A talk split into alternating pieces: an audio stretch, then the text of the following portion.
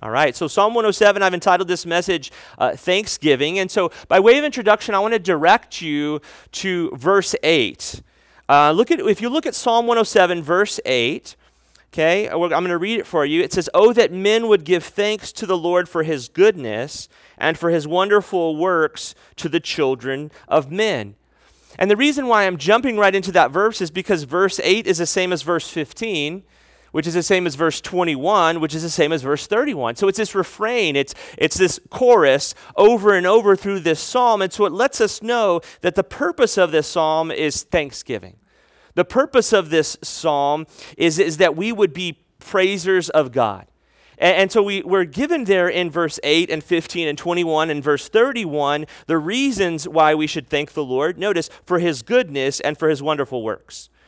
So we should thank God for his character, for who he is, and we should also thank God for what he's done. So for who he is and for what he does. And that flows out of that, right? That we know if we can start with that, if we can thank God for his character, if we can thank him because he's good, then we know that these things he does, though we may not understand them in the moment how they can be good, we know that in the long run they will be. So if we can be tr- trainers of ourselves to thank God for his character, then we'll also be able to thank God for the works that he does. And, so that's really the heart of where we're going with this. Now, I want to, to, to kind of plant this seed in your mind as we move through this um, idea of thanksgiving and giving thanks to God. And, and some of you, though, are already in November when I said Thanksgiving. Uh, some of you are already thinking about, man, I wonder if there will be a day where the high will be in double digits. Um, I wonder if that, you know, the, will the Cowboys win and how many different pies can I eat? I want to bring you back from that. Okay, that's not the Thanksgiving I'm talking about right now. I'm talking about thanking God, and, and this is something that, that, as I was thinking about this message, the Lord put on my heart, is Thanksgiving is related to trust. Thanksgiving is related to trust. We can't truly thank a person that we don't trust. You know, when, when someone does something for us, but we question their motives, we're not really thankful.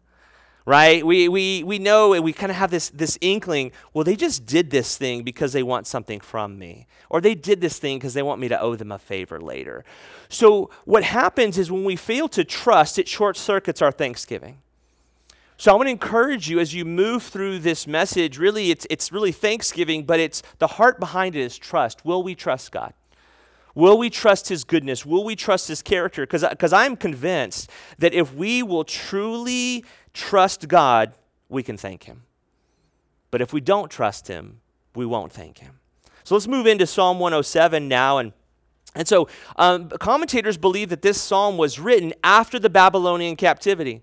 So remember the, the southern kingdom of Judah was taken captive. You know, we have guys like Jeremiah and Daniel and the rest that were involved in that being taken captive. And then that captivity was over and there was a return to the promised land. So commentators believe that this psalm was written after the Babylonian captivity and after the return to the promised land. So that helps us to understand some of the imagery in here, some of the things that are, that are talked about.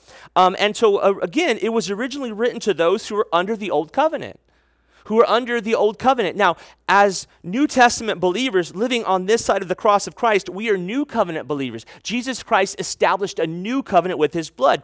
So, what I want to do is with this psalm, I don't really want to get into kind of all the information here or the historical um, you know background for this. Instead i want to take 107 and, really go more ap- uh, apply it. I want it more application to our lives. So i'm going to just touch really lightly on some of the history of psalm 107 and what's being talked about. And instead i would really want to move toward application. How does this how can we apply this to our lives as, as new covenant believers? And i think this is a really important thing. Uh, because sometimes as christians and if you're someone who likes a lot of facts you're someone who, who's really interested in stuff, you can actually read the Bible just as a textbook.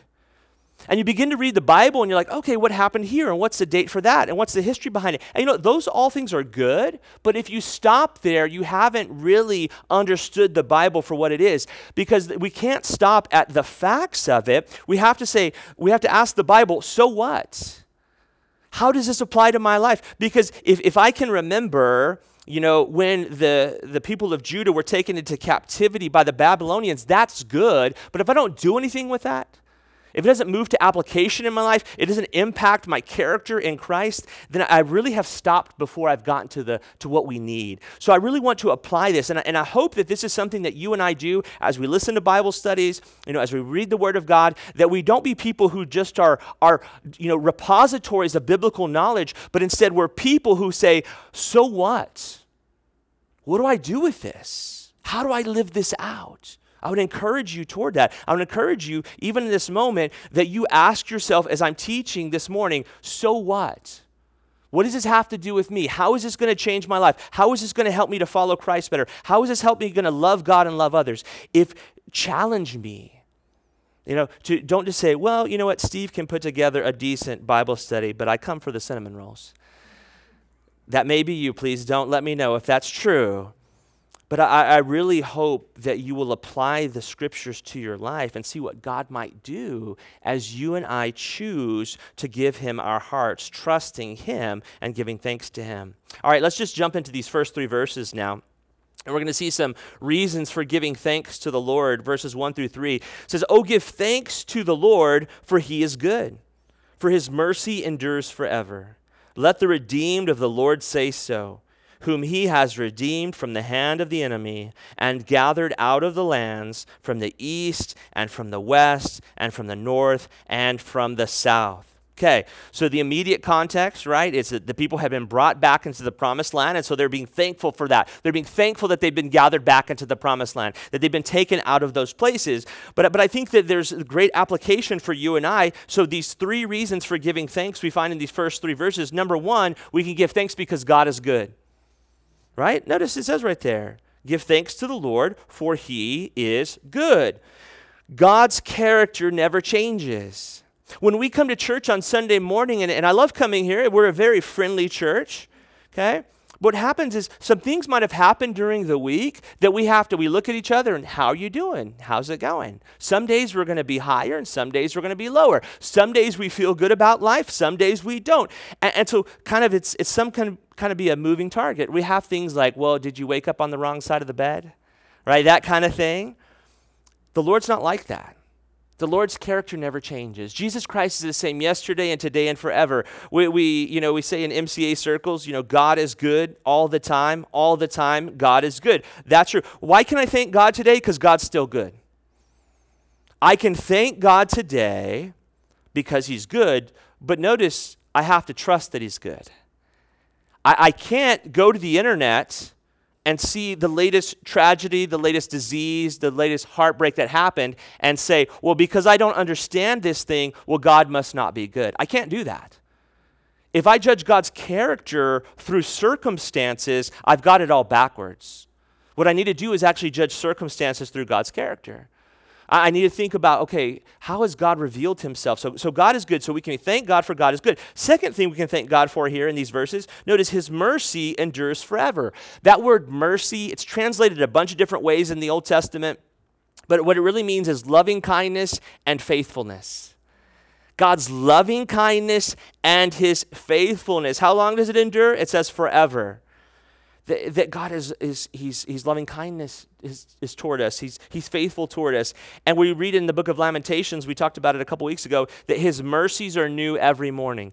Jeremiah pinned that in Lamentations as Jerusalem was being destroyed by the Babylonians. He, he wrote, God's mercies are new every morning. So we can thank God because we trust that He's good, that we trust that His mercy endures forever. And the third thing we see here in these verses, we, we can give thanks to God because we've been redeemed. Now, I love how it says from the east and the west, from the north and the south. You know, they, they, the, the Israelites have been captive different areas and they were brought back in. But I really see that as prophetic of the New Testament, that, that Gentiles will be brought from all over. That we come from, think about where we're from. You know, think about our stories. Think about how God has gathered us this morning so that we could meet together, so we can worship through Him through song, so we can interact with each other, so we can learn the Word of God together. And He's done that. He's brought us from the east and the west, from the north and the south. You know, being from the south is better, but no, no, yes. He's brought us from all these different areas so that we can worship him. Now, that word redeemed is so interesting, and I want to kind of camp on this for just a minute because the word redeem means to pay a debt or to pay a ransom. to pay a debt or pay a ransom. So, so, so basically, think about it this way. Put yourself in this position. You find yourself, you wake up and you're, you've been kidnapped and you're being held for ransom. But as it kind of all comes back to you, you realize it was actually through all of my bad mistakes that actually led to me being kidnapped. That's the situation that people find themselves in, right? They're in debt to sin. Uh, they're, they're held ransom because of sin, but they're the ones who did it. I'm the one who did it. So every single thing Jesus Christ has redeemed me from, has forgiven me of, I was the one who willingly participated in that thing. I chose to do that. So, so we see a lot of shows and movies and thrillers where uh, you know an innocent victim is kidnapped and the hero has to rescue them. We don't often see where they get kidnapped and it was their fault that they got kidnapped. But that's a situation that you and I find ourselves in because of our sin. But Jesus Christ, in his great mercy, has redeemed us. And so I want to talk about this redemption for a little bit. Um, I want to give you a few verses about redemption. You don't have to turn there, I'll read them for you. First one's Galatians chapter 3, verse 13. Paul writes in Galatians 3:13 that Christ has redeemed us from the curse of the law, having become a curse for us. The curse of the law. I don't know if you guys ever went to public pools growing up. I used to a lot and, and you go to a public pool, and what happens? You look at there's a sign of all the things you can't do. it's a long list of all of this, and no running, and no chewing gum, and no talking, and no, like all of these things you can't do. And you look at that as a little kid and you say, well, that's a curse. All these things I can't do. That's what the law of God is for us as sinners. It's a curse we look at the law of God, you know, and, and somebody did, I think it's like 608 or 609 different commandments they found in the old, old covenant. And you look at that and say, there's no way that I can fulfill that. There's no way I can do that.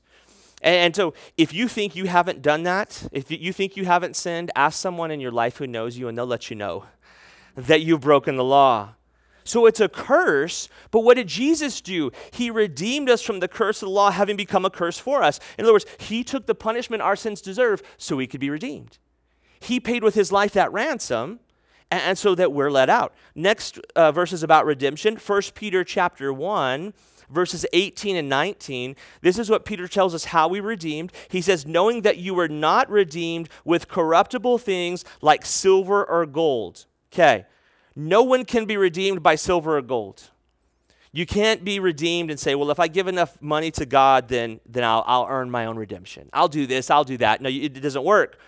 He says, You weren't uh, redeemed with corruptible things like silver or gold, and I love this, from your aimless conduct received by tradition from your fathers. In other words, you guys are trying to do some things, it wasn't working. You're trying to fix it, you're trying to make it happen, wasn't working. He says, But you were redeemed with the precious blood of Christ as of a lamb without blemish and without spot. Please understand, this redemption that we can be thankful for, it only comes through Jesus' blood. Only through Jesus' blood. There's no other way of redemption. And in fact, the last verses on redemption I'll talk about right now it's from Revelation chapter 5, verses 9 and 10. We have a, um, it's kind of a, if you, the book of Revelation is in a sense a trailer of coming attractions. it's telling us what's going to happen in the future. And so believers are singing this to the Lord Jesus in heaven. In Revelation 5, verses 9 and 10, it says, And they sang a new song saying, You are worthy to take the scroll and to open its seals, for you were slain and have redeemed us to God by your blood out of every tribe and tongue and people and nation, and have made us kings and priests to our God, and we shall reign on the earth. That's exciting. Now, the reason why you and I don't get so excited about this is because we're really busy, we're really preoccupied. But if you had actually been literally kidnapped and held for ransom, and somehow, you know, a SWAT team or whoever it is got you out, you would think about that day every day for the rest of your life. You would think about how I was without hope, and then those guys stormed in and they rescued me. And you would be making cookies for those guys. You would be doing all these things because you would be so thankful. And so it's really important for us to, to kind of remember that what we've been redeemed out of, to be thankful for that. But also, kind of uh, as, as a, a little bit of a side here, I want to remind everyone, remind us that there's no other way of salvation. You know, people say all kinds of things. Well, if you're a really good person and you're really sincere, you do this or you do that. You, no, no. We t- we're told in the scriptures Jesus Christ's blood is the only thing that redeems. Only Jesus Christ can redeem us. Now, I want to talk about being thankful for just a minute. And here, if you don't feel thankful today, you don't feel thankful in your current situation. You don't feel thankful because of how your body feels. You don't feel thankful because maybe there's something going on at work or in a relationship or whatever it is. You may be in that place today.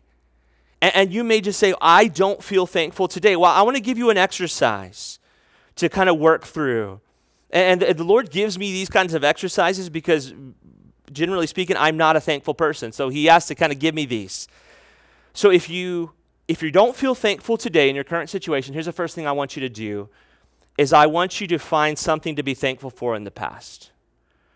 I, I want you to think about something that you can be thankful for in the past, something that's gone by, something that happened before. And the obvious first place to go with this is that Jesus died for your sins. In the past, Jesus died for you. He redeemed you. God demonstrated his love for you by dying for you, by sending Jesus Christ to die for you. That's something to be thankful for. That's something unchanging. So that's something from the past. And that if you spend a little more time, you could probably find a lot of things in the past. Right? We've, I talked about it before. You can go through your, your photo stream right? And look at your kids and kind of think about the things you did together and family vacations and all that kind of good stuff. So think about something from the past. Then the next thing I want you to do is after you spend some time doing that, I want you to find something to be thankful for in the future. Find something to be thankful for in the future. And, and think about this. The, you know, the, the thing that really kind of gets me going about the future is seeing the Lord Jesus face to face. To be absent from the body is to be present in the Lord, Paul tells us in, in 2 Corinthians. So so think about that. You have a future where you're going to see the Lord face to face. You have a future when you're going to get to see how God has brought all things together for the good. You have a future when you're going to live in the new heaven, the new earth, the new Jerusalem, where there's no more pain, no more tears, no more death. Those are things to look forward to. So think about what's going to happen. All right, here's past things I can be thankful for. Here's future things that I can be thankful for. What's going to happen is, is that's going to kind of meld together into the present. That's going to change your perspective. That's going to change my perspective. And so, what's going to happen is you start thinking about things to be thankful for in the past, things to be thankful for in the future, then you're going to start finding th- reasons to be thankful in the present. You're going to start thinking, okay, well, if that's what God's done in the past, and that's how faithful He's been, and that's how He's brought these people to salvation, and that's how He's answered those prayers, and then this is what He's promised for, for me in the future, and that's what Paul looked forward to, and that's what they all look forward to, and then what's going to happen? That's going to kind of start occupying your mind and your heart to such an extent that it overflows into your present. And, and so you're going to be realize, huh, God is actually working in the present, weaving it together with my past and with my future. And so I can be thankful for all that he's doing. And so, so one of the things that I do, and I, maybe it'll be helpful to you, maybe not, is, is I'll just go to the Lord and be honest and say, I don't know what you're doing in this situation, and I don't like this situation, but I'm thankful for what you're going to do. I'm thankful that you're working. I can't see it. I can't understand it. Your ways are above my ways. Your thoughts are above my thoughts. But I'm going to thank you in this moment for it. Because I want to remind you of this it is virtually impossible to interpret the present. It is virtually impossible to interpret the present. If, if you don't think that's true, then when college football season rolls around, watch the shows where the guys in the present try to predict what's going to happen. In the games, oh, this game's going to go this way, and that game's going to go. Those guys don't know what they're talking about. They get paid so much money, and they're rarely ever right. So it's virtually impossible to interpret the present. We can only, and also, we can only partially interpret the past and we are only, you know, we can only fully understand all of these things when we get to our final future, the new heaven, the new earth. So please understand that. Because you and I, what we do so often is if we get frustrated, we look at the present and we predict the future. Okay, this is what the present situation, and so A plus B equals C, and then we start kind of doing the whole thing out. And then I don't know about you, I've never had a single day that I've ever lived that turned out the way I thought it was going to. I stink at predicting things. So instead, just say, you know, I'm going to trust the Lord in this situation. I'm going to trust what he's done in the past. I'm going to trust what he's going to do in the future. I'm going to trust him for this present moment. I'm going to give him thanks for that. All right, let's continue on in Psalm 107. Let's, let's jump into verses 4 through 9 now. Says, They wandered in the wilderness in a desolate way. They found no city to dwell in. Hungry and thirsty, their soul fainted in them. They cried out to the Lord in their trouble, and he delivered them out of their distresses. And he led them forth by the right way that they might go to a city for a dwelling place. Oh, that men would give thanks to the Lord for his goodness and for his wonderful works for, to the children of men.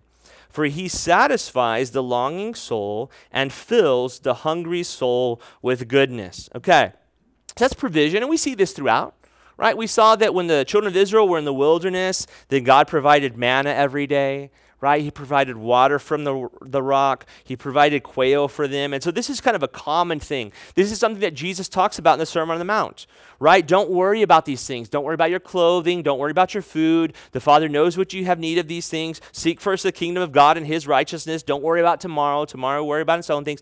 All of this, this is a common, common thing that God provides physically, and we know we need that. But I, I want to apply these verses to really a spiritual hunger and thirst. Because we've all experienced this. We've all experienced what it is to be physically satisfied. We ate a good meal, it was great. You know, we, we were thirsty and we got something to drink, but we still felt an emptiness inside. We, we still felt a hollowness inside. And so we can't stop at physical provision. We need to move on to that spiritual provision. So I want to share a couple of verses with you. One, in Matthew chapter 5, verse 6, one of the Beatitudes, Jesus said this Blessed are those who hunger and thirst for righteousness for they shall be filled. It's good to hunger and thirst for righteousness. It's good to hunger and thirst for God's righteousness. It's good to say, man, I just want more of the Lord. I want more of who He is. I want to be more right in His eyes. I want to do the right thing. That's a good thing. God wants to fill up a vessel who does that. Now, it's important that we understand that this righteousness we desire, this hunger and thirsting for it, that it's not primarily just so we'll feel good about ourselves okay? But it's actually so we can be these vessels that God uses. When Brandon and I were going back to Calvary Houston, you know, it's formative years there. We spent four years in that church. We learned a lot. And one of the things I remember hearing was talking about how believers should be the Sea of Galilee and not the Dead Sea. The Sea of Galilee and not the Dead Sea. Well, why is that? Well, nobody wants to be the Dead Sea. That just sounds gross. But the, the difference between them is the Sea of Galilee has an inlet and an outlet, and the Dead Sea just has an inlet. So, for us as believers, we want to be those who hunger and thirst for righteousness. So, we have this inlet we're taking in from the Lord. The Lord has pouring out His Holy Spirit upon us, but then we also want to give to others. And so, that inlet and outlet gives life. But if we're believers who say, I just want to be fed, I just want righteousness, but I don't want to share it with anybody, I don't want to give it to anybody, I don't want to share my gifts, I don't want the Spirit flowing through me, I just want to kind of keep the Spirit inside, then what happens? We're going to find that, that we don't feel very good about life. So it's really important for us to have that inlet and that outlet. And so the lesson that I really take from these verses 4 through 9 in Psalm 107 is to trust God to provide your daily bread, right? He asks for us to pray for that. Give us this day our daily bread. Ask God for your daily bread, but please don't make your physical daily bread your primary focus. Don't make that your primary focus. That's what most human beings do because we, as human beings, we're so material bound. It's just about the stuff. And if I have enough of the stuff and the stuff is safe enough, then I'll be happy. But you look at people on planet Earth who have the most stuff and they're not happy. So ask God to provide your daily bread, but don't make it your primary focus. Instead, ask God, give me a greater hunger and thirst for righteousness. Make me hungry and thirsty for the things of you. Because what happens, it's going to take some training. Nobody liked coffee the first time they tried it. And please, if your coffee is basically a milkshake, I'm not talking to you right now, okay? I'm talking about, you know, just a, a black coffee. You got to really train yourself to like it if you're going to like it. It takes a training so much of with the Lord, that hunger and thirst for righteousness, you're just like, ugh, it doesn't taste very good. But the more that you ask for that hunger, the more you train yourself to it, to attune yourself to it, then what you're going to find is this is what I've been looking for. This, this is what I need. All right, let's move on to verses 10 through 16 now. Talking about the deliverance from the Babylonian captivity. It says, Those who sat in darkness and in the shadow of death, bound in affliction and irons, because they rebelled against the words of God and despised the counsel of the Most High. Therefore, he brought down their heart with labor. They fell down, and there was none to help. Then they cried out to the Lord in their trouble, and he saved them out of their distress. He brought them out of darkness and the shadow of death and broke their chains in pieces. Oh, that men would give thanks to the Lord for his goodness, for his wonderful uh, works to the children of men. For he has broken the gates of bronze and cut the bars of iron in two. Now, okay, so the, the, again, the, the initial writing of this was really speaking about those who had been in physical captivity. They were in the Babylonian captivity and God brought them out of that Babylonian captivity. So we have this, this beautiful imagery of, of these prisoners who are set free, that in their prison condition, they're just overwhelmed and upset and, and they need help, and God released them. And there's a lot of that in the scriptures. There's a lot of people who are imprisoned and, and then God releases. But you know what? There's also people who are in physical prisons and never get released. And so we, we see both of those things, but really what I want to take from this, the application for New Testament believers, the imagery as I was reading this really reminded me of Colossians chapter 1. Colossians chapter 1, verses 13 and 14. This is what Paul wrote about for us as believers that Jesus has delivered us, or God the Father has delivered us from the power of darkness and conveyed us into the kingdom of the Son of his love, in whom we have redemption through his blood, the forgiveness of sins. So again, the same imagery that we've been thinking about that we were we were in the power of darkness. We come into this world, right? And we give ourselves over to sin and the power of darkness has more and more control over our lives. So so God the Father delivered us out of there through the death of his son, through the blood of Jesus Christ. And I love that word in the in the New King James, he conveyed us into the kingdom of the son of his love. You know, we're, we're talking, Brandy and I were talking about this. Some of you in here will re- remember this place, some of you won't, but there's a place called Service Merchandise. Uh, an old place called Service Merchandise, and you would order things and it would come down on a conveyor belt. And Brandy was pointing out it was like the first Amazon, but you just had to go there, you know. And so you would bring these things. And so I think about this conveyor belt that Jesus, uh, God the Father, has rescued us through Jesus out of the kingdom, and then He puts us on this conveyor belt and moves us into the, the kingdom of the Son of His love. That's where you and I are. That's a wonderful thing. And so I wanted to remind you of, of three really important $5 words in Christianity that, that are helpful for us to remember this. And it's a, really a three part process in what God's doing. So the first slide, you'll see the word justification. Justification. So, th- so this is how God's delivered. So the first is justification. It's really important that you get these uh, understanding of it in your mind. The moment you placed your faith in Jesus Christ, you were justified. Okay? And so that's a past event. You've been justified, and so you have been, notice that past tense, you have been delivered from the penalty of sin. You and I, as believers, have been delivered from the penalty of sin. The penalty that we deserve for our sins was poured out on Jesus Christ on the cross. So, so the fact of the matter is, you and I will not be judged at the great white throne judgment that you read about in Revelation chapter 20. That's only for unbelievers. That's for people who haven't placed their faith in Jesus Christ. So we've been justified. That's so so that's another thing. That's another past thing. It's obviously tied to redemption for us to be thankful for. Okay? Now let's move on to the next slide and this is the next word, sanctification. That's present tense. That's what's happening right now. As a believer, we are being delivered from the power of sin. We are being delivered from the power of sin. So that's a present tense. Now, please understand sanctification is not this like, well, I'm, you know, God just, you know, give me the IV, put me out, and you do the work while I'm asleep.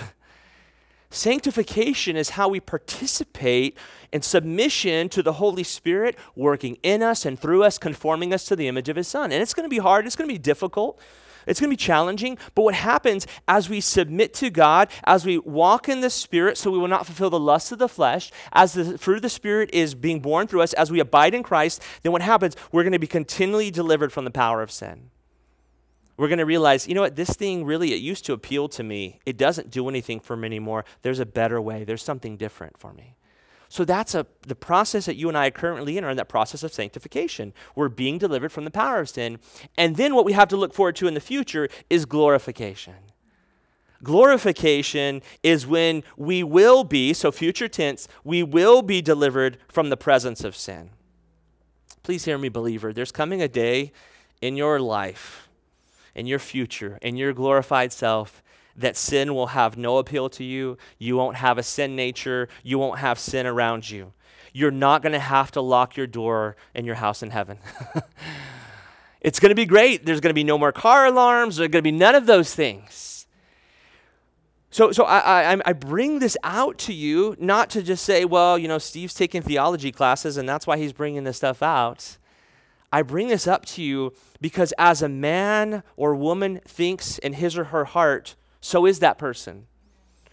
So if you and I are confused about these things, if, if the enemy who the whole world lies under his sway has confused our hearts and minds about what God's doing and where this whole thing is going, and I'm not sure that God's got his hand on the wheel, then we're going to be we're going to be sidelined.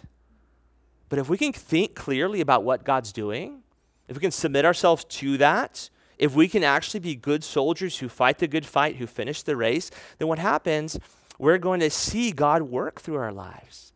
We're going to see change. We're going to experience what it's like to be a soldier for Christ. All right, let's continue on to verses 17 through 22 now. Psalm 107. We have here, we says, Fools, because of their transgression and because of their iniquities, were afflicted. Their soul abhorred all manner of food. They drew near to the gates of death. They cried out to the Lord in their trouble, and he saved them out of their distresses. He sent his word and healed them and delivered them from their destructions. Oh, that men would give thanks to the Lord for his goodness and for his wonderful works to the children of men. Let them sacrifice the sacrifices of thanksgiving and declare his works with rejoicing. Okay, so three things I want to bring out here, three ideas. Number one is sin leads to negative consequences. Sin leads to negative consequences. You'll never believe that if you just watch commercials because everybody getting in drunken commercials are having a great time. Nobody's ever killing somebody in a, in a you know as they drive drunk. Nobody's ever getting an STD on those commercials. Nobody's ever doing any of those things. They they present sin as it's good, and that's advertising, right? But we have to understand the scriptures make it clear, and, and, we don't have to even, let's be honest, we don't have to read the scriptures to know that. We've committed sin in our life and we've seen the negative consequences we, we've experienced that. The, the Greek word is we've gnoskoed it, right? To know by experience. So sin leads to negative consequences. We see that. Second thing I want to bring out, though, is God, God's word brings healing. Look at verse 20. He sent his word and healed them and delivered them from their destructions. If you want spiritual healing in your life, get into the word of God. Don't just read it, actually let it wash over you, let it cleanse you. Say, man, this looks really hard, but by the power of Spirit, I want to obey this thing. I, w- I want to do what it says. I want to make the Word of God my governor. I, I want it to tell me what to do. It's my master to, to lead me and guide me. Paul put it this way in 2 Timothy chapter 3, the last letter he ever wrote as he was awaiting execution in Rome. 2 Timothy, 2 Timothy chapter 3, verses 16 and 17. He said, All scripture is given by inspiration of God and is profitable for doctrine, for reproof, for correction, for instruction in righteousness, that the man of God may be complete, thoroughly equipped for every good work. If you and I want spiritual healing in our lives, then, then we need to let His word come into our lives. Go to His word, obey His word, trust His word. You'll find that healing. Third thing that we see here, um, verses 17 through 22, is that after healing, we're to offer the sacrifice of thanksgiving. Notice it there in verse 22. Let them sacrifice the sacrifices of thanksgiving. How is thanksgiving a sacrifice? Hmm. Because we have to admit that another person's done it for us. It's a sacrifice of our pride you know, it's something built in human beings, right? That we want to take credit for stuff. We have this natural pride. And, and, I've, and as I was thinking about this, it's, this is, you, you guys, well, you guys think I'm weird for a number of reasons, but one of the weird things I love to do, I love holding the door open for people. I'm a natural usher. That's really what God's built me for. And so when I open the door for people here, you guys are willing to just come on in, right? But when I open the door for people somewhere out in life, about 95% of the time, they'll say thank you, but they'll also put their hand on it. Have you guys noticed that?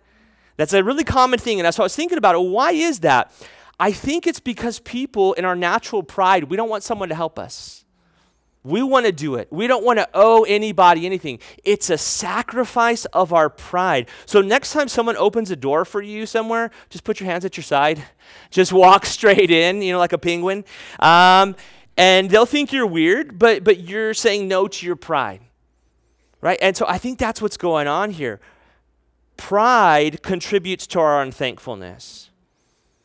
And so when we have a sacrifice of thanksgiving says, God, anything I've ever done that's been of good, it's only because you gave me the opportunity to do that. You gave me the ability. You're the one that keeps my heart beating. You're the one that directs my eyes toward these things. So the sacrifice of thanksgiving, and the reason why I'm such an unthankful person is because I'm so filled with pride.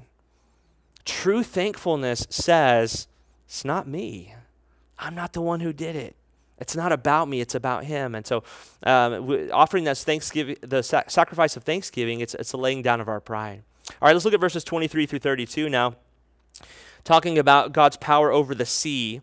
It says, Those who go down to the sea in ships who do business on great waters, they see the works of the Lord and his wonders in the deep. For he commands and raises the stormy wind, which lifts up the waves of the sea. They mount up to the heavens, they go down again to the depths. Their soul melts because of trouble.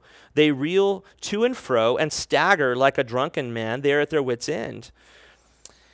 And so the, this is like basically the deadliest catch right here. Um, and they cry out to the Lord in their trouble, and He brings out of them out of their distresses. And then please take notice of verse 29 here. He calms the storm so that its waves are still. And they are glad because they are quiet, so he guides them to their desired haven. Oh, that men would give thanks to the Lord for his goodness and for his wonderful works to the children of men. Let them exalt him also in the assembly of the people and praise him in the company of the elders. Okay, so the big picture here is that, that, that God, right, is over the seas that, that God is controlled over the seas, and that's really, really important. So hold on to that thought that He calms the storms so that its waves are still. And would you turn to Matthew chapter 8? It's maybe the latest I've ever had you turn somewhere. Um, Matthew, cha- or the, for the first time, I should say. Um, Matthew chapter 8. Let's look at verses 23 through 27. Now, as you're turning to Matthew 8, here's what's going to happen. You're super familiar with this. You're very, very, very, very familiar with this passage. So I'm going to ask the near impossible. I'm going to ask you to look at it with fresh eyes and look at it through the lens of Psalm 107 29 that it says, God calms the storms so its waves are still. And so, by looking at it through that lens, I want you to see that the calming of the storm, something very, very familiar to us, is a clear, clear indication of the deity of Jesus Christ that Jesus Christ is revealing his deity through calming the storm, something that, the, that the, a, a good Jewish believer would have known about from the Psalms. So, Matthew chapter 8, verses 23 through 27 says, Now when they got into a boat, his disciples followed him, and suddenly a great tempest arose on the sea, so that the boat was covered with the waves, but he was asleep. So it's also good if you want to take a nap today. Jesus takes naps. So you've, you've got biblical indication of that. Then his disciples came to him and awoke him and said to him, Lord, save us. We are perishing. Okay, you may be in that place today right? You're in a situation, a difficulty, a hardship. How long is it going to take? Why doesn't God care that I'm perishing? I'm drowning in the situation. The storms of affliction are coming over the boat. But notice what Jesus said to them Why are you fearful, O you of little faith? He's like, You're not going to drown. You're in the boat with me. So he arose, here it is, and rebuked the winds and sea, and there was a great calm. And, and so that rebuke there, it could be muzzled. Um, he muzzled the wind of the storm, or basically he told the, the wind and the seas to shut it. and, and it calmed. And so the men marveled, saying, Who can this be that even the winds and sea obey him? Well, we know because we have the full picture. We know because we've just been seeing Psalm 107, verse 29. We know that this is God in human flesh. And so we have this, this wonderful picture. So I, I want you, this is kind of a, a, little additional to my message. Next time you're reading through the scriptures, look for those places that show you the deity of Christ. And this is something that if we weren't familiar with what the Old Testament has to say about God in relation to the sea, we might overlook that. But it's a clear picture of the deity of Jesus Christ. All right, back to Psalm 107. We'll look at verses 33 through 38 now says he turns rivers into a wilderness and water springs into dry ground, a fruitful land into barrenness, for the wickedness of those who dwell in it. He turns a wilderness into pools of water and dry lands into water springs. He makes the hungry dwell that they may establish a city for a dwelling place and sow fields and plant vineyards that they may yield a fruitful harvest. He also blesses them and they multiply greatly. He, he does not let their cattle decrease. And so that's a little nod to Texans right there. Um, so, but basically, what we see in verses 33 through 38 is God's sovereignty over the earth. That God's sovereign, that God's the boss over all things, and, and that He can take a land and turn it into a blessing for people, or He can take a land and turn it to a curse for people. And we see this all throughout the scriptures that if the people walk in obedience, then what's going to happen? Hey, God's going to bless you. And if you walk in disobedience, the land's going to be really difficult. So this is just a reminder that God is sovereign over all these things. That God's sovereign, no matter who's running for president, no matter you know how all these things take place, God is still sovereign over all these lands. Now, our final section, verses 39 through 43 here. It says, And when they are diminished and brought low through oppression, affliction, and sorrow, he pours contempt on princes and causes them to wander in the wilderness where there is no way. Yet he sets the poor on high, far from affliction, and makes their families like a flock. The righteous see it and rejoice, and all iniquity stops its mouth. Whoever is wise will observe these things, and they will understand the loving kindness of the Lord. Okay, so so, some kind of general ideas from these verses here, really related to pride and humility. That's one of the main things. And we see this throughout the scripture that God humbles the proud, but he exalts the humble. Right? Jesus says, if you exalt yourself, I'm going to have to humble you. But if you humble yourself, I will exalt you. That's a, so. So if you say, I, I really want the Lord to exalt me, I really want the best that the Lord has for me. I, I really want that. You know that actually is a good thing. But here's what you have to do: you have to humble yourself. You take, take, take the lowest seat. If you, if you and I would simply, situation by situation, say, I'm going to take the humble seat, I, am going to take the low seat, and I'm, I'm not going to Facebook about it afterwards. I'm not going to take a picture of myself doing the low seat and showing everybody about it. No, no. I'm just going to take the lowest spot. Then God, He'll exalt me if, if that's what He wants. And that's a, such a free place to be. But there's another thing when it comes to the proud and the humble, and it's mentioned, I believe, three or four different times in the scriptures that God resists the proud, but he gives grace to the humble. Okay. There are a lot of, you know, self-professed intelligent people in this world that can't seem to believe in God because of their pride. So, so they like, well, I don't know, and God hasn't ever spoken to me. Well, it's because you're too proud. God resists the proud, but he gives grace to the humble. If you're a person who's honest with yourself and say, I want grace, I would love as much grace as possible. Grace and mercy, that's what I need. Then what God says is, well, humble yourself because I'll give grace to the humble. But, and this is, I've also found this if you and I want to live in pride, then God will resist us. I, I 100% believe there's been people in your life that you tried to push physically and you couldn't do that because they were just too big and too strong. The sovereign God of the universe, you can't push him. so if you want to be proud, he will resist you, and that's going to cause pain. It's going to cause difficulty. Third thing we see here in these verses is that the wise will see God's ways and rejoice in them. Notice that last verse 43 Whoever is wise will observe these things, they will understand the loving kindness of the Lord. And so it, it backs up to the first part of verse 42 there where it says, The righteous see it and rejoice. So it's this idea that as we humble ourselves, then what happens? God gives us grace, and part of the grace that He gives us is He allows us to see how He's working in this world. He allows us to see beautiful things from His Word, and then we rejoice in those things. And we say, well, this is what life is all about. Well, we'll stop there for today and move into my conclusion and in just a moment. Um, we'll sing a worship song and we'll have communion and, and i'll explain that in just a minute. But, but as we close i want to give you three reasons for thanksgiving and it's brought from earlier in the message. It's our justification sanctification glorification. I think that's a great place to start. And so i want to remind you that justification is that we have been past tense been delivered from the penalty of our sin. That you and i no matter what's going on in our life we can set our mind on the fact that every sin that we've ever committed has been paid for at the cross, and we can just take a breath. That's a wonderful thing to be thankful for. Second reason to be thankful is our sanctification. That right now, in the midst of the challenges, in the midst of the storms, that God's doing something. That He's delivering us from the power of sin. He's conforming us into the image of His Son. That we are being delivered from the power of sin. That the Holy Spirit is filling us and empowering us and gifting us in that process because God the Father wants each of us to look as much like His Son as possible.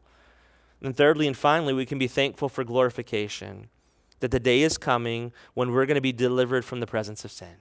We'll have no more sin nature ourselves. There'll be no sin around us. We can enjoy unhindered fellowship with God and fellow believers, and that's a wonderful reason to be thankful.